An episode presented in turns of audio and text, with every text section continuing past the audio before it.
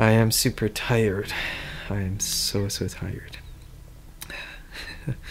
but I am going to do today's reading and then I'm going to sleep. Oh, sleep sounds so good right now. Okay, so let me pray and then do this reading and then go to sleep. Okay, that's the plan. Heavenly Father, please sustain me as I read your word. Help me to glean from its goodness and help me to respond to you in fullness, in faith and repentance. I pray this in Jesus' name. Amen. Amen. Chapter 11 of Jeremiah. This is the word that came to Jeremiah from the Lord. Listen to the terms of this covenant and tell them to the people of Judah and to those who live in Jerusalem. Tell them that this is what the Lord, the God of Israel, says. Cursed is the man who does not obey the terms of this covenant, the terms I commanded your forefathers when I brought them out of Egypt, out of the iron smelting furnace. I said, Obey me and do everything I command you, and you will be my people, and I will be your God. Then I will fulfill the oath I swore to your forefathers to give them a land flowing with milk and honey, the land you possess today. So I answered, Amen, Lord. So Jeremiah's job is to listen to the terms of this covenant and then to speak this covenant to the people. This contract, this agreement between God and his people. This contract with which began with their salvation, he brought them out of Egypt, but now ends with them uh, receiving this land of milk and honey, which they live in right now. So um, imagine uh, like you have an apartment, you know, you live in a home, and there's an agreement for you living in this home, for renting this home. And God says, if you break this agreement, you are cursed. Verse 3 Cursed is a man who does not obey the terms of this agreement. Verse 6 The Lord said to me, Proclaim all these words in the towns of Judah and the streets of Jerusalem. Listen to the terms of this covenant and follow them. From the time I brought your forefathers out from Egypt until today, I warned them again and again. Uh, uh, where am I saying, Obey me. But they did not listen or pay attention. Instead, they followed the stubbornness of their evil hearts. So I brought them brought on them all the curses of the covenant I, co- I commanded them to follow, but they did not keep. So their forefathers, their ancestors, broke this covenant and God punished them. That's what he's saying. Verse 9 Then the Lord said to me, There is a conspiracy amongst the people of Judah and those who live in Jerusalem. They have returned to the sins of their forefathers who refused to listen to my words. They followed other gods to serve them but the house of Israel and the house of Judah have broken the covenant I made with their forefathers. So their sons have repeated the sins of the fathers. They've refused to listen to God. They've broken the same covenant, the same terms of the same agreement. Therefore, this is what the Lord says I will bring on them a disaster they cannot escape. Although they cry out to me, I will not listen to them. The towns of Judah and the people of Jerusalem will go and cry out to the gods to whom they burn incense, but they will not help them at all when disaster strikes.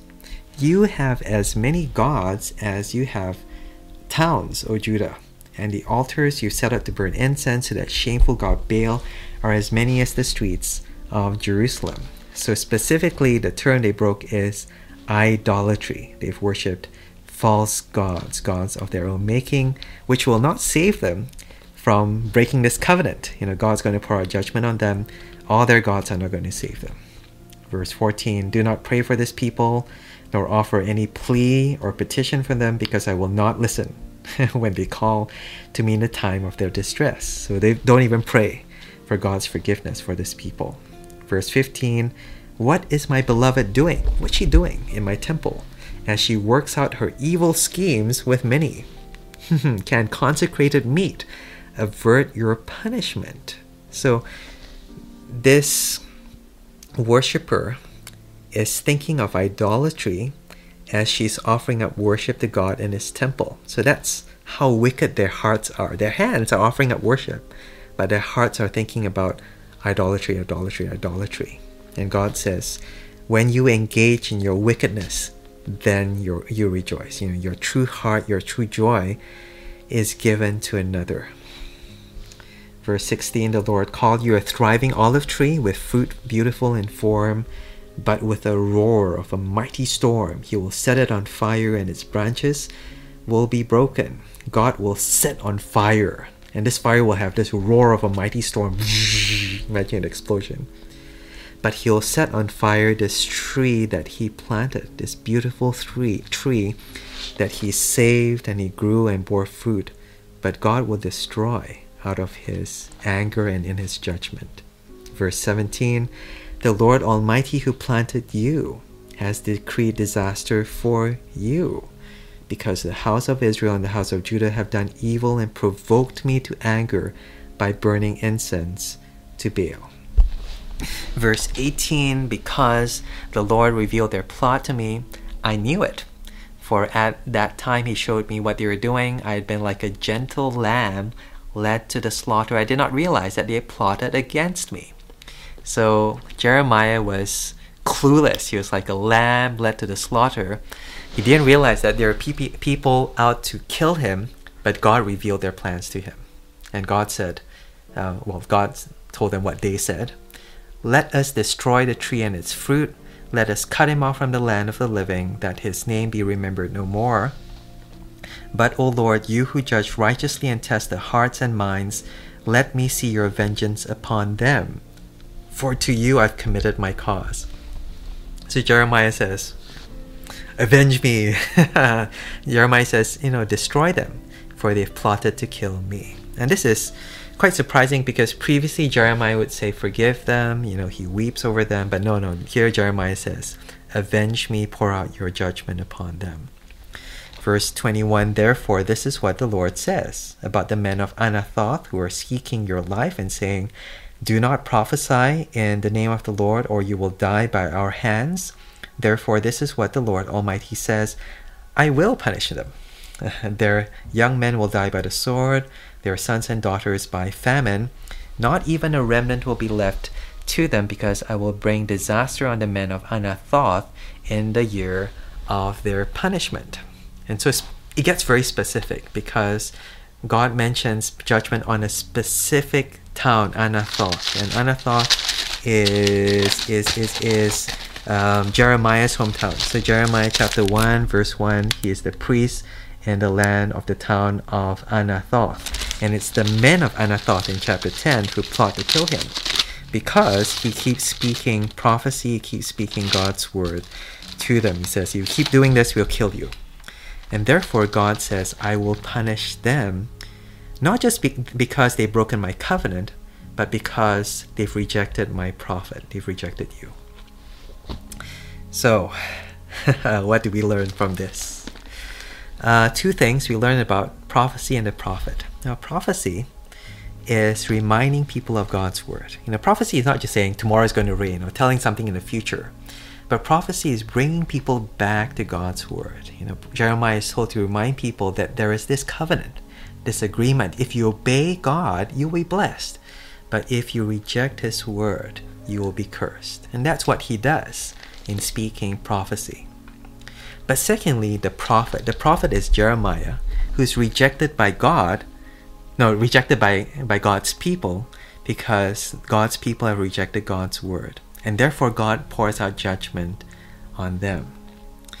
Uh, but interestingly, you know, this, this description of a lamb led to slaughter should remind us of Jesus. And so it shows us how Jesus was the true prophet he was rejected, he was killed for speaking the truth about God's judgment to God's people.